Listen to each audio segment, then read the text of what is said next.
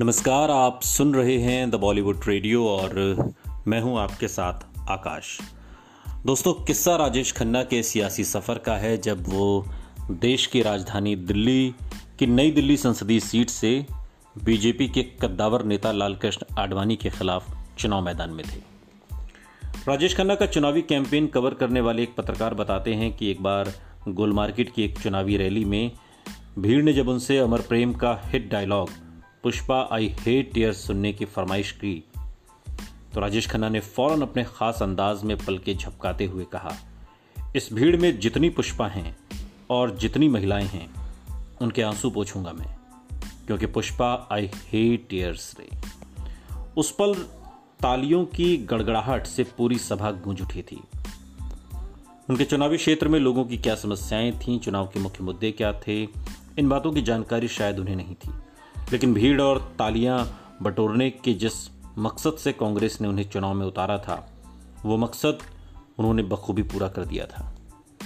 प्रचार के अंतिम चरण में राजेश खन्ना के लिए प्रचार करने पत्नी डिम्पल और बेटी ट्विंकल भी आ गई थी। राजेश खन्ना ने डिम्पल और ट्विंकल के साथ बाकायदा एक प्रेस कॉन्फ्रेंस तक की। वहाँ मौजूद एक पत्रकार बताते हैं कि ऐसा लग रहा था कि डिम्पल उनके कहने पर आ तो गई थीं लेकिन पूरी प्रेस कॉन्फ्रेंस के दौरान वो काफ़ी असहज नज़र आईं। उनकी मुस्कान भी फीकी सी थी, मगर ट्विंकल में अपने पिता वाली बात थी। उन्होंने कई सवालों के जवाब मुस्कुरा कर दिए और अपने पिता को जिताने के लिए लोगों से अपील भी की। पंकज बोरा बताते हैं कि उस दौर में भी हर शाम राजेश खन्ना की महफिलें यूँ ही सजती रहीं और यहाँ स्टार वाले नखरे पूरी तरह दिखाई दे जाते थे।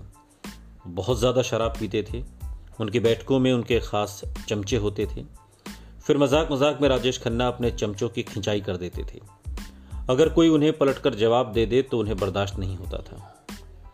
मैंने देखा एक बार नशे में उन्होंने एक शख्स को थप्पड़ तक मार दिया। वो अजीब तरह के तुनक मिजाज इंसान थे।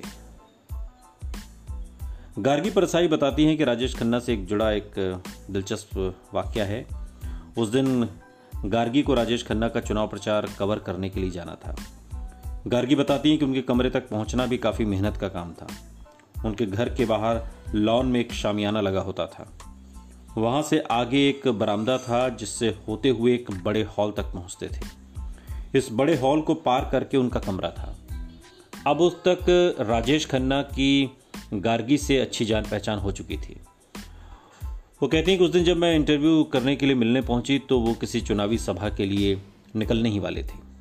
कुर्ता पैजामा पहनकर वो तैयार खड़े थे। इससे पहले कि गार्गी राजेश खन्ना से कुछ कहती अचानक उन्हें न जाने क्या हुआ कि वो हाथ उठाकर गार्गी को अपना कुर्ता दिखाने लगी। देखो, मेरा कुर्ता फट रहा है। राजेश खन्ना ने किसी बच्चे की तरह शिकायत भरे अंदाज में कहा। गार्गी ने हंसकर जवाब दिया तो आप इसे सिलवा क्यों नहीं लेते या नया कुर्ता ले लीजिए। आपके पास तो इतने सारे लोग हैं, कोई भी ले आएगा। गार्गी बताती हैं कि न जाने क्या हुआ। ऐसा सुनकर वो अचानक खामोश हो गए। कुछ पल के लिए जैसे कहीं खो गए हों। उन्होंने कोई जवाब नहीं दिया, शायद उनके पास कोई जवाब था ही नहीं। या शायद इस पल में उन्हें अपने अकेलेपन का एहसास हुआ था। गार्गी याद करती हैं, उस पल मुझे अंदाज़ा हुआ कि इतने लोगों से घिरे होने के बावजूद वो कितने अकेले हैं। और शायद अपने इस अकेलेपन को किसी के सामने स्वीकार भी नहीं करना चाहते। वो बड़ा ही मर्मस्पर्शी पल था। राजेश खन्ना बहुत बहुत अकेले महसूस हुए। सुनते रहिए द बॉलीवुड रेडियो। सुनता है सारा इंडिया।